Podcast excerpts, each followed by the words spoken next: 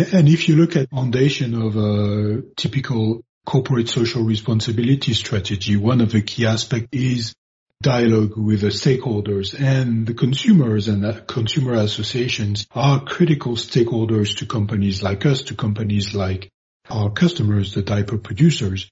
And so talking to consumer associations, educating consumers to help them perceive in a way that is more accurate is one of the critical missions that we have. Again, designing a strategy for sustainability for corporate social responsibility means that you also identified with all your stakeholders what topics are important to them, what topics they expect you to tackle in your strategy. This is what is called the materiality index. And in doing a materiality index, in talking to our stakeholders, one of the key aspects that they want us as a company to look at is product safety.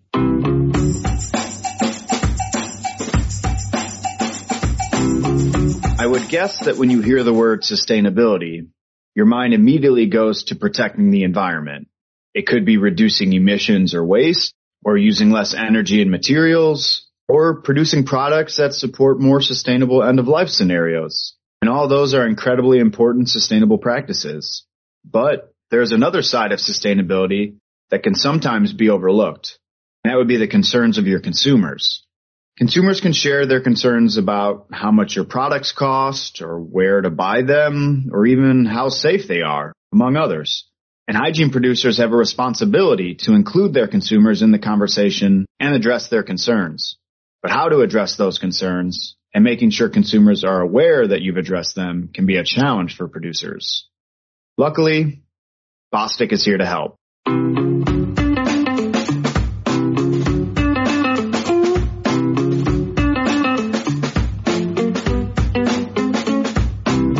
Welcome to Attached to Hygiene, the podcast that enables you to grow your knowledge and influence in the disposable hygiene industry.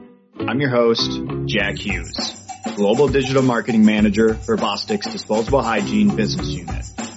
In today's episode, Christophe Morel and Lorianne Libralesso are back to discuss the topic of sustainability and consumer expectations in the hygiene market. We'll start by having them share where the market stands in terms of sustainability, and then we'll go in depth on consumer concerns and how the industry is reacting to those concerns. Joining me today to discuss the topic of CSR and sustainability and then consumer safety and substances of interest are Christophe Morel and Lorianne Libralesso. Uh, Lorianne, you are one of our product development chemists here at Bostik. And Christophe, you're our global market manager in charge of sustainable innovation and market insights. So thank you both for coming back to the show. Hello, Jack. Hello. So since we've got a lot to cover today, I want to dive right in and we'll start with talking about the state of sustainability and corporate social responsibility in the market. And Christophe, this is your primary area of expertise as some of our guests would know. I'm going to start this one with you. Can you explain what issues consumers have with hygiene products when it comes to the environment? Yeah, I think you could look at it two ways. I think you, you started with what are the, what do consumers have as an issue with these products? I think that's a key one, but a even more important one is what is the real issue that these products have with the environment? And so if you look at the consumer perspective, let's describe an absorbent hygiene product. It's a single use item that is made of plastics, right? And so when you talk single use, when you talk plastic, you're already using words that the consumers start to identify as negative. And so their perspective about single use plastic items is becoming more and more negative. So that's the, the first part. The second part is indeed those are single use items that are made of plastic. So therefore they actually need a lot of chemical materials to be produced.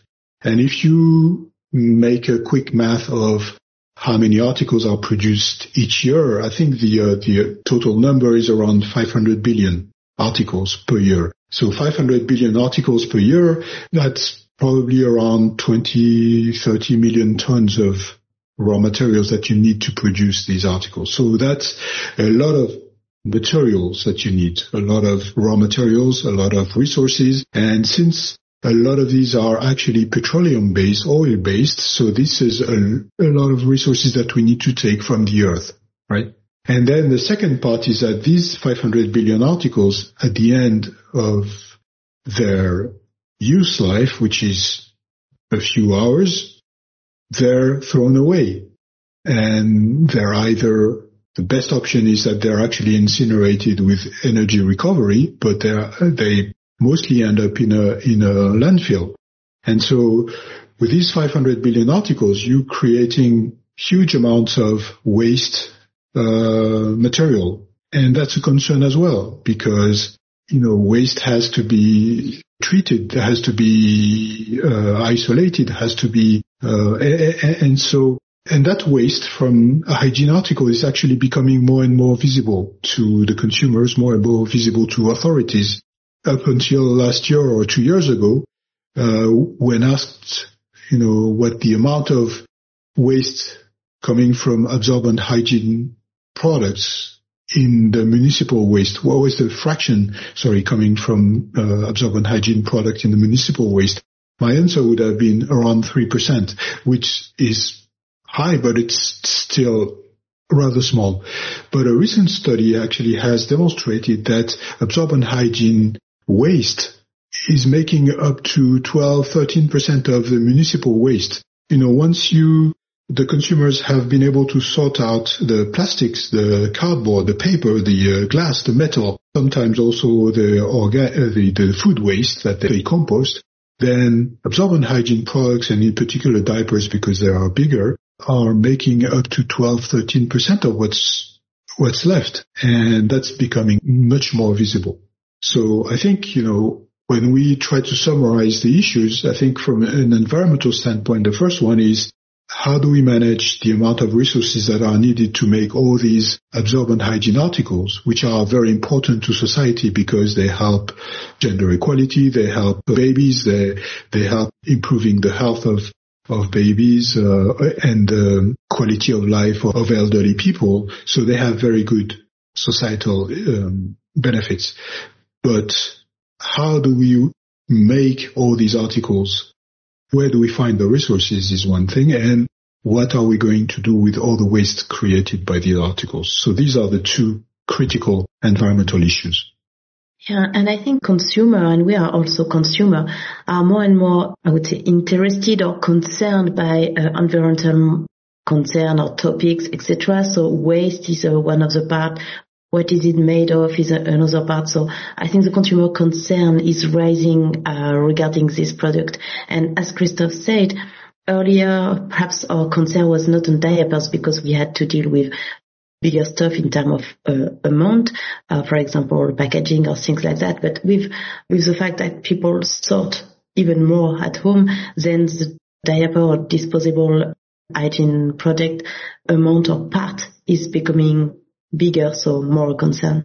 Yeah, it's harder to ignore. You you can't you can't ignore it when it's making up 12, 13, 15% of, of municipal waste for sure. And with this increased visibility, the, the, the pressure on producers and as you mentioned, Christophe, the major challenges that are being faced by the industry in regards to sustainability and environmental issues, how is the industry responding? So here too, I think there are kind of two levels in the response. The, the, the, first one is to tackle this growing concern that the consumers are having, which Lauriane was describing. So they still need to sell products to these consumers uh, that are going in the directions where the consumers want to go. So, but on the other hand, these manufacturers are responsible companies and they also have a corporate social responsibility strategy, they, they understand the, the issues linked to the products they're making. And so as a corporation, they're trying to do the right thing in terms of, uh, let's say, reducing their uh, reliance on, on fossil resources, reducing their carbon footprint, optimizing their operations, etc., and optimizing uh, the product so that, let's say, the carbon footprint of the finished product is optimized vis-a-vis the function that it provides. And so what we see happening on the market and how it translates in the actual products that are sold on the market is, first of all, I think a, a big push, I would say, towards what would be considered as more uh, sustainable materials. And so in that category, I think producers uh, are putting uh, films or substrate materials and wovens that are made of uh, natural fibers such as cotton, for example, or maybe slightly modified natural fibers like viscose. Uh, they're also using more bio-based materials, uh, so using bio-based polymers such as polylactic acid, such as uh, biopolyethylene, for example. And so some of them are really putting a lot of marketing claims around the fact that these materials are either coming from plants or reducing a carbon footprint or increasing the content of renewable materials in the diaper. So that's one aspect. Then, then there is the, uh, again, there is a kind of a corporate aspect where manufacturers are optimizing their operations, you know, making sure that their operations are not creating any waste that would end up in a landfill. They are also optimizing their own carbon footprint by reducing the amount of energy that they need for their operations by also uh, uh, moving to more renewable sources of electricity, for example. So we see here and there big manufacturers talking about their objectives for reducing their own scope one and two emissions. Some of them are even talking about uh, offsetting their residual emissions. We see um, manufacturers talking about, you know, installing solar panels on their premises, etc. So again, there is a lot that goes either in terms of the finished product, but also in terms of how the company is reacting to the environmental challenges that we all see. So covered a lot there as far as the, all the different things that the, the industry is doing to respond or trying to do and, and the, the different things producers are trying to reduce their footprint, um, whether it be with the products themselves or in their production processes. And I know we'll be diving into some of those deeper in future episodes in this series on, on sustainability and CSR. So I, I won't give those away, but with that approach, Bostik is an adhesive producer. uh, and so in the scope of sustainability, how do we define a sustainable adhesive?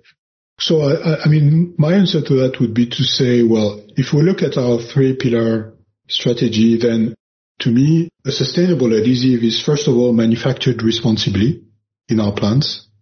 A sustainable adhesive is manufactured in constant dialogue with our suppliers, customers, employees, communities. And a sustainable adhesive is there to help our customers, the diaper producers, the fem care article producers, achieve their own goals for sustainability and create products that are more sustainable. So I would say a sustainable adhesive cannot be defined in itself. It has to be part of an article. It has to have a function and it has to contribute to a different approach into making the product uh, a different approach that will make it more sustainable. I mean, I'll, I'll just use a, a, a, quick example. I mean, we have, for example, the idea that if you reduce your dependency on oil-based materials, then you are on the right way to a more sustainable product. So for us, it could mean that most of our adhesives are actually oil-based. They are made of hydrocarbons, which are coming from crude oil. So if we move to a more sustainable approach, that would mean that we could reduce the dependency on oil and increase the uh, amount of, let's say, bio-based resources or recycled materials in our adhesives. And that would become a, a more sustainable adhesive. If we do this in isolation and just offer this to keep bonding to a polyethylene film and a polypropylene nonwoven, then the impact of our adhesive is not going to be visible. So it's got to be together with a change in the way that the final article is actually manufactured. So it has to be, let's say a bio-based adhesive, for example, has to be associated with more use of bio-based substrates or, or maybe a change in the, in the design of the product. So again, a, an, a more sustainable adhesive cannot be by itself. It has to be associated to more changes in the whole article.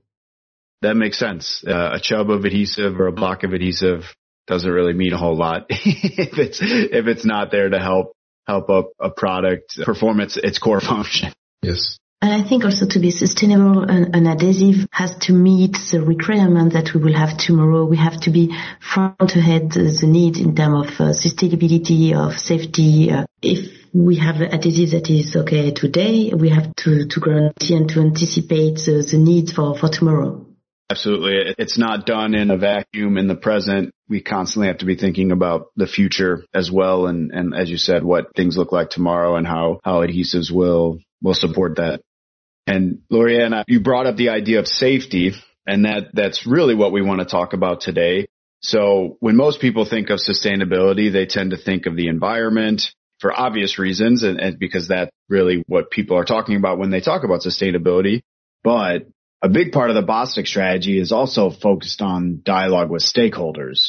That includes our suppliers and our customers, the article producers, among other groups, but a big focus is also the consumers of the hygiene products themselves. And this may be a question with an obvious answer, but what is the top expectation that consumers have around hygiene products as it pertains to corporate social responsibility and sustainability? It's an obvious question, but uh, it's true that our consumers expect safe product. And of course, as manufacturer and part of the supply chain, we owe them safe product. We have this as a responsibility. And as you said, uh, hygiene product in contact with an intimate part of the body, sometimes uh, with a fragile individual. So safety is a, um, is a key. Then we can discuss about what safety means. For example, for, for us and for the manufacturer, it means that it meets the regulations, that the product has been tested, that we did a risk assessment, etc. So by definition, consumers should be convinced just because we know the product are safe. But the consumer is not so easy to convince.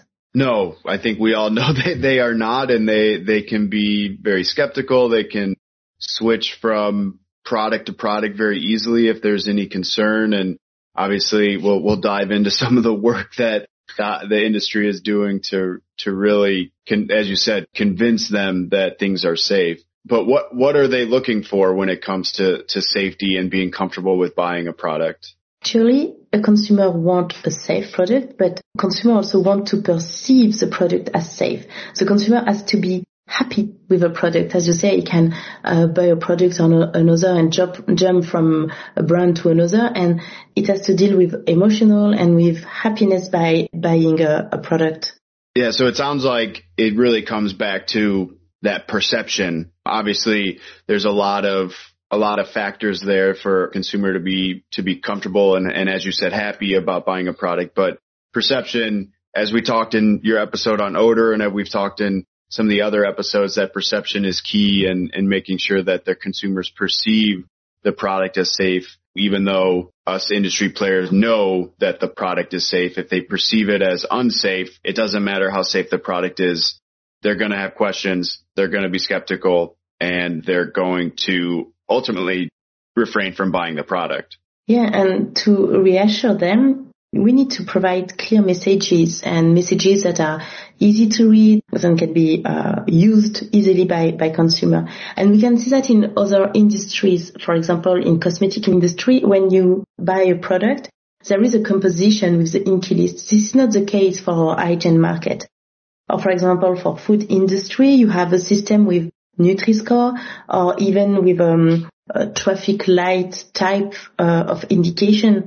And it makes it simple. If it's green, it's good, I can buy. And if it's uh, red, uh, it's not good and I, I can't buy. And uh, for all this field, we see also the use of logos and uh, independent certifications and extra. And this is a thing that we we don't had in our hygiene uh, market industry, and that is arriving in our in our market also. Yeah, I think that's definitely something we're seeing that consumers are are really looking for what what's in the product. And I think, as you said, it's not something the industry is used to. We we see it in cosmetics. We certainly see it in food, obviously, but not so much in in our industry. But it's something consumers are asking for now. And I know in in the United States here, we're seeing laws in, in states like California and I believe New York now where they're requiring manufacturers to put these, the different chemicals and, as you said, composition and makeup of the products on the packaging. And I imagine we'll be seeing that many other places, in, including Europe. Yeah, and um, in Europe, there is no regulation on hygiene disposable products. So people, consumer may think that manufacturers are absolutely free to do whatever they want. And as we, we spoke about the INCI list for cosmetic, with no composition on diaper bags or on a feminine care uh, product, consumer could think that any ingredient can be used or maybe that the industry is hiding something from them, etc. And in addition to that, uh, we know and we have seen that with the COVID pandemic that consumers don't always trust science or government. They can trust more their friends or magazine or independent association. All of this context, we have a kind of general fear of chemicals or even chemistry.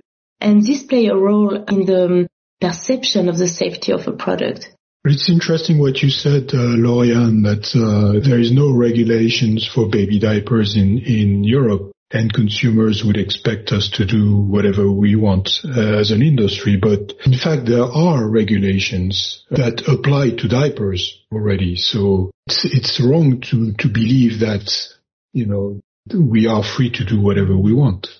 Yeah, it's true. There are regulations such as uh, REACH and which regulates uh, children article, but consumers don't see the regulation and don't know sometimes even that there is a regulation.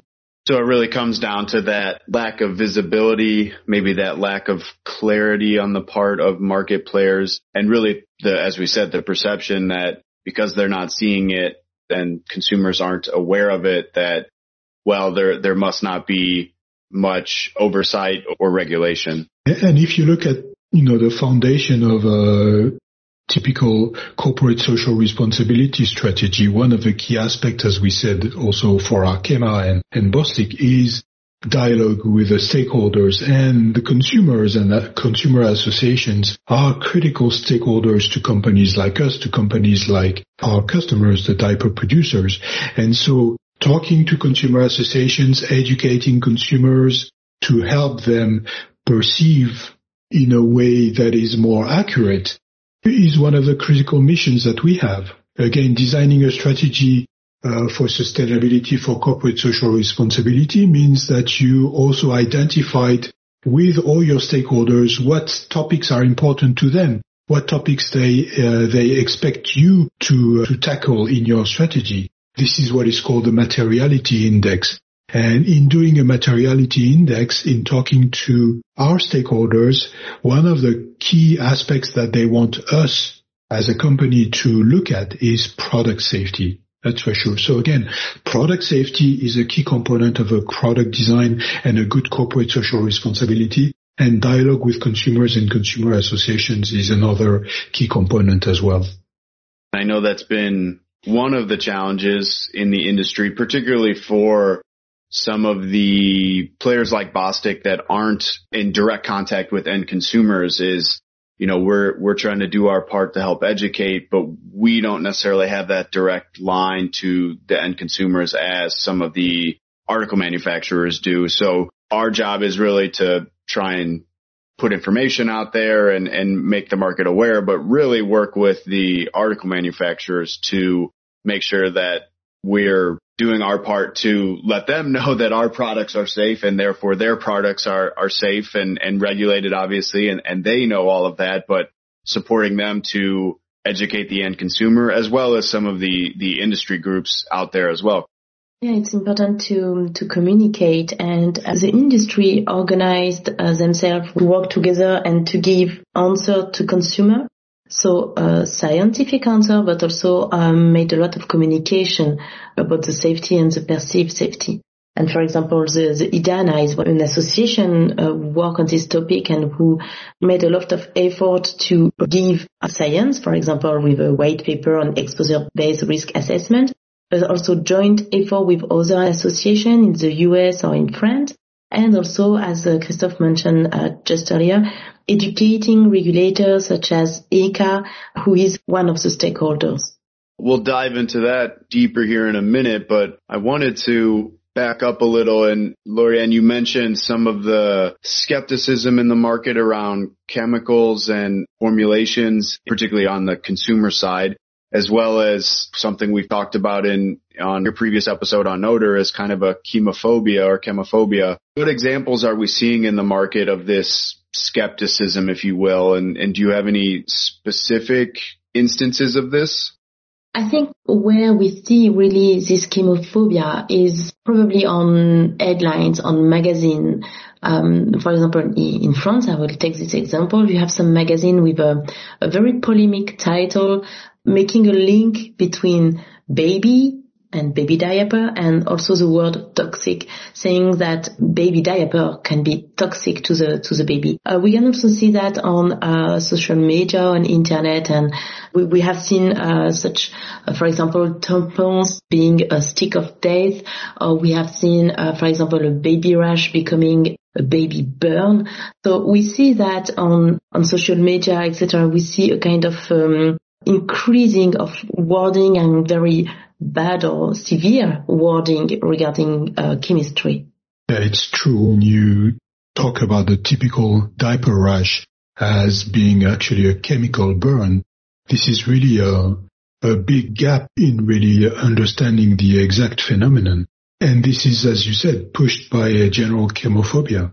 Christophe, your your example of diaper rash, some extreme diaper rash. That was the example that really stuck out in my mind and that I was thinking of was the benefits of some of these newer products on the market is that you can keep them on your child for longer. You know, they have overnight products, so you're not changing all night, but the risk with that is, and, and it comes back to an education issue, I believe, but is parents will leave them on for a long time and they can cause, you know, as you said, diaper rash. And the longer it's on there, the more exacerbated the diaper rash becomes until it's quite severe or it can become quite severe. And because it's so severe, parents can interpret that or perceive that as more of a chemical issue, a chemical burn, as opposed to what it actually is, which you said is just diaper rash. Which in the end is a chemical phenomenon. It's a pH issue right? Uh, pH of the skin and pH of the material that's in the diaper. So it's chemistry, but it's, it's fully um, natural.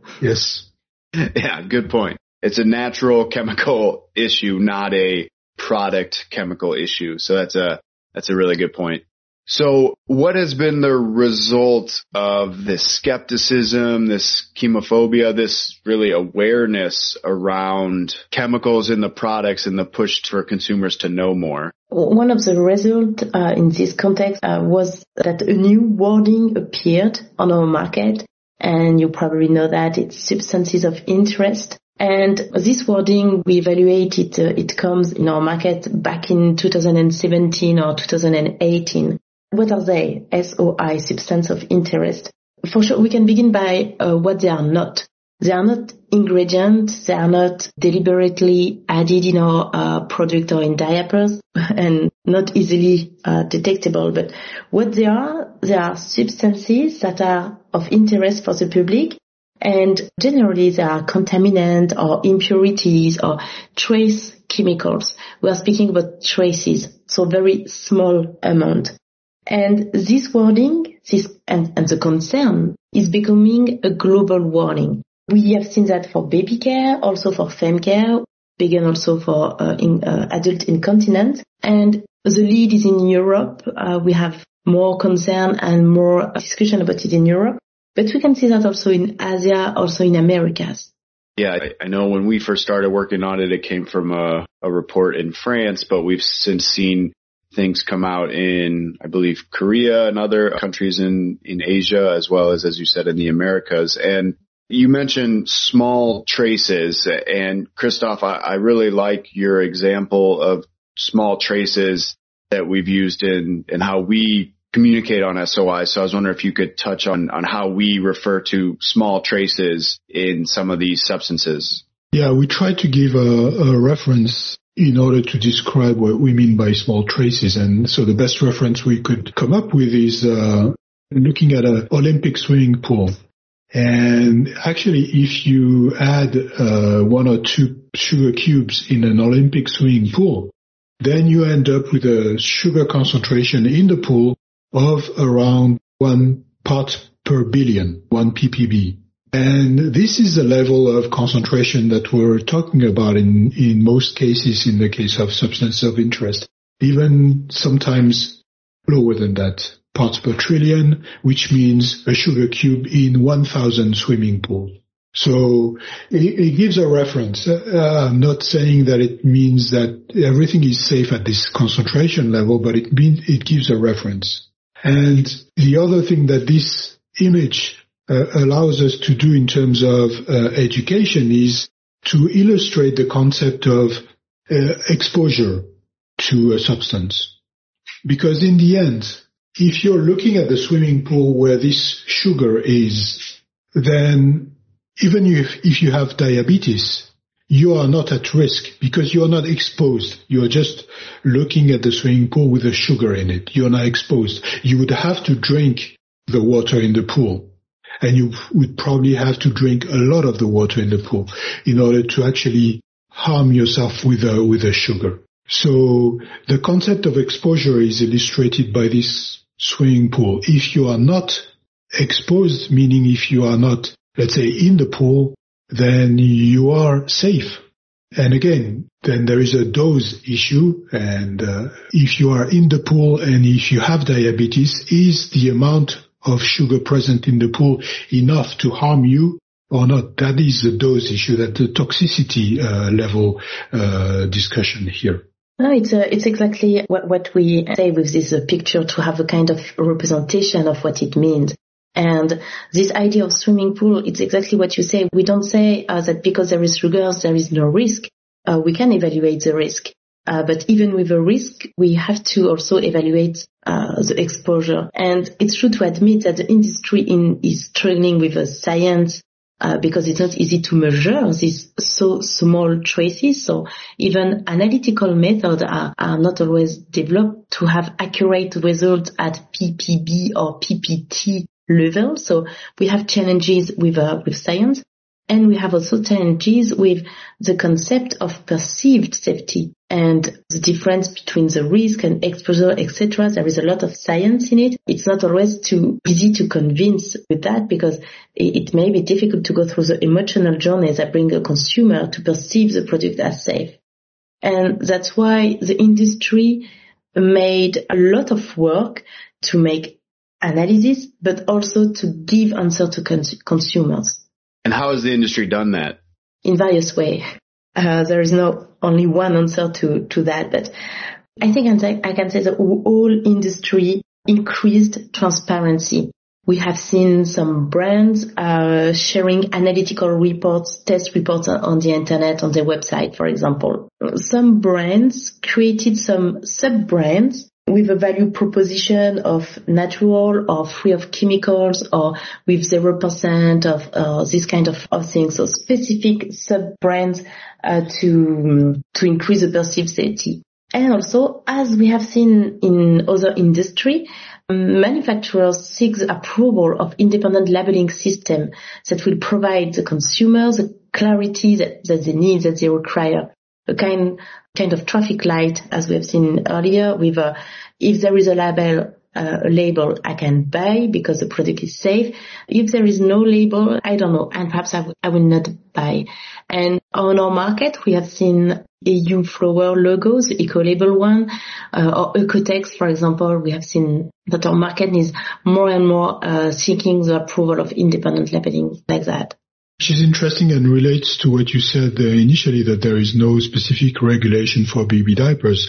For example, Oeko-Tex as a label is designed for textile. So it kind of applies to diapers, but in the end it does not. And, but it just reassures consumers that the product has been evaluated in the frame of an existing label. An independent label. Eh, an independent indeed. Another way to react, we, we spoke about that already with EDANA. Um, so another way to react uh, is to work through association. and associations enable to give a united front and it also enable to have a voice independent from the brand and also to have a dialogue with uh, with authorities. And we have seen different associations having different approaches. For example, the BAHP in the US tried to streamline the vocabulary so that everybody is on the same page and use the same language.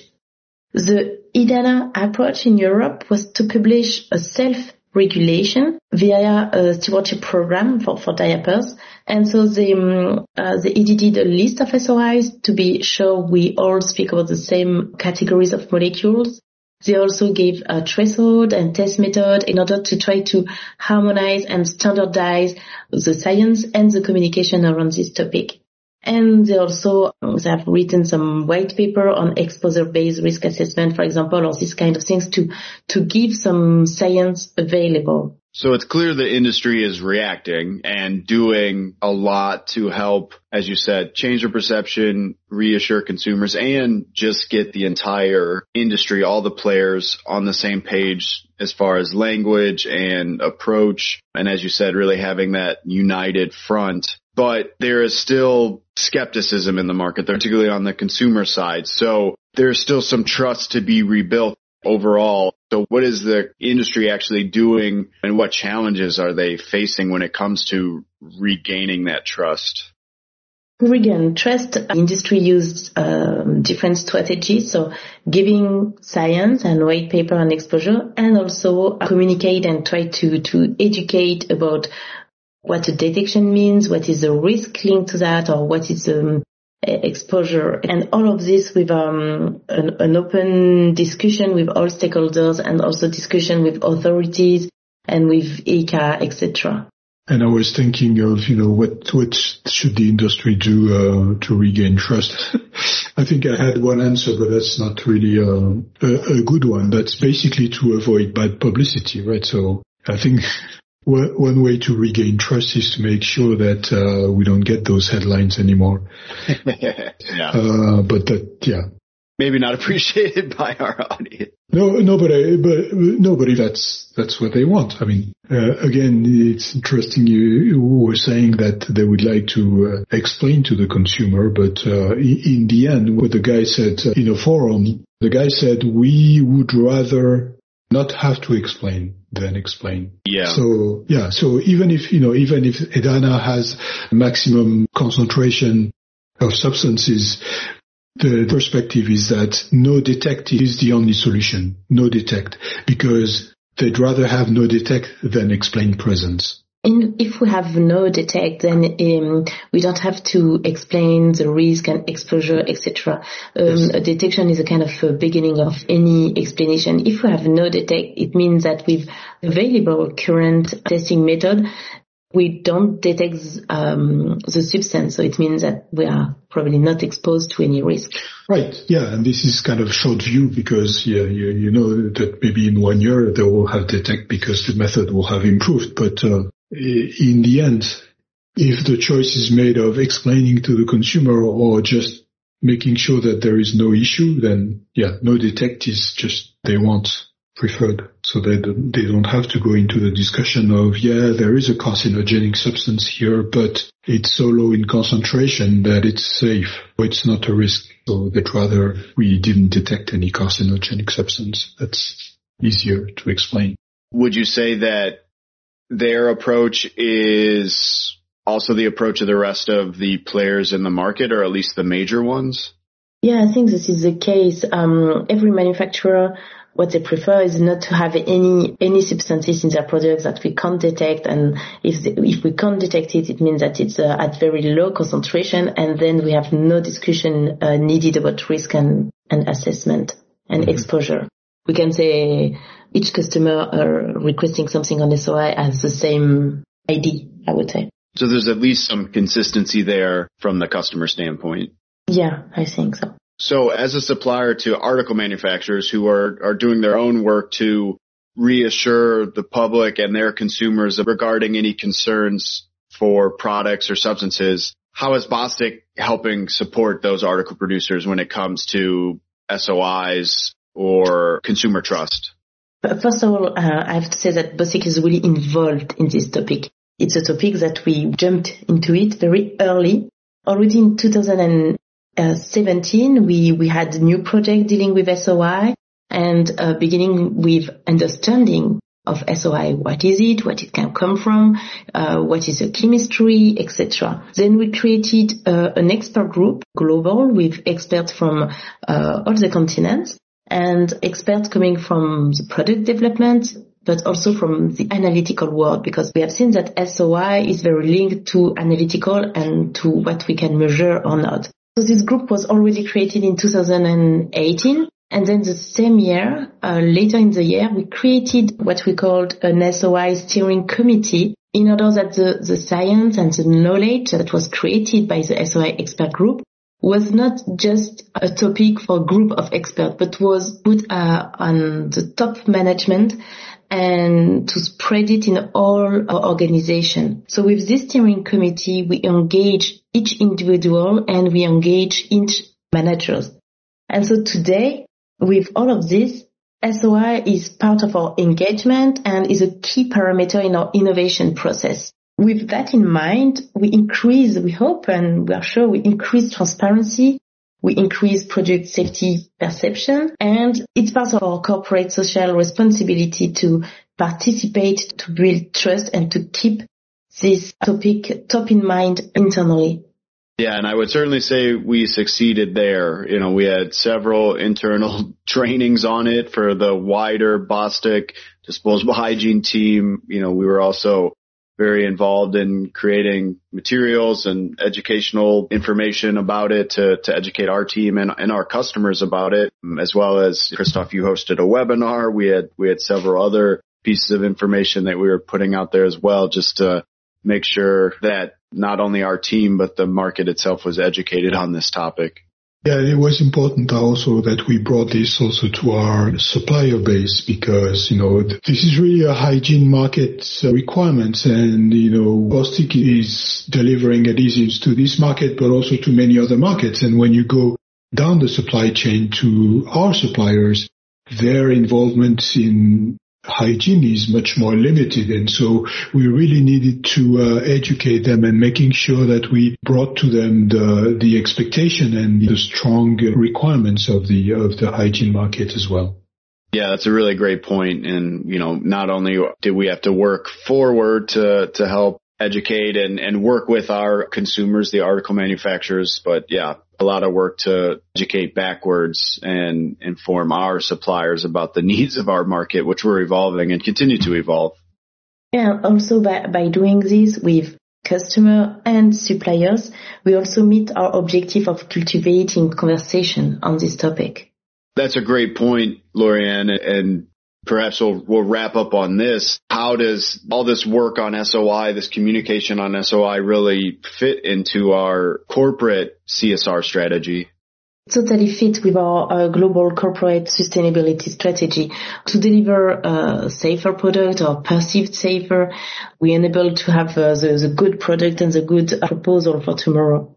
Yeah, as you said, I mean, the, the first aspect of delivering safe product is part of our innovation strategy. Uh, this is part of our DNA. We are part of a market that is looking at um, product safety very thoroughly, and we have to, uh, in order to, to participate, we have to deliver a safe product. The second aspect of perceived safety and making sure that, you know, we deliver to our customers the level of information that they require in order to demonstrate that their products are safe is also part of our CSR strategy through the uh, increased dialogue with stakeholders. So I do make a difference between delivering safe products, which is our day-to-day task, but also participate into the perceived safety approach and also regaining the trust of the consumers, which we participate through that continuous dialogue with uh, our customers, with associations like EDANA, with our suppliers, in order to make sure that the consumer expectations from the hygiene market are understood and um, and well taken into account. Thank you for listening to today's episode. In the coming weeks, we'll be touching on other aspects of sustainability in the disposable hygiene market with a few other guests from within Bostik. Attached to Hygiene is brought to you by Bostik and is hosted by me, Jack Hughes. It is produced and edited by me with the help of Paul Andrews, Michelle Tonkovitz, Emery Chernus, and Nikki Ackerman at Green Onion Creative. The theme music is by Jonathan Boyle. You can follow Bostik for more hygiene industry insights on LinkedIn at Disposable Hygiene Adhesives. Or email us with questions, comments, or ideas for future episodes at hygiene at bostik.com. That's H-Y-G-I-B-N-E at bostik.com. We'd also like to extend a special thank you to our guests, Lorianne Libralesso and Christophe Morel. You can find both Lorianne and Christophe on LinkedIn or you can feel free to address any emails to them directly at the hygiene at bostik.com email address I just mentioned. If you like what you heard today, please subscribe to the podcast and share us with a friend or colleague. You can listen to Attached to Hygiene on our website or on Spotify, Apple Podcasts, Google Podcasts, Pandora, TuneIn, Stitcher, iHeartRadio, and YouTube. Thank you for listening, and we'll see you next time.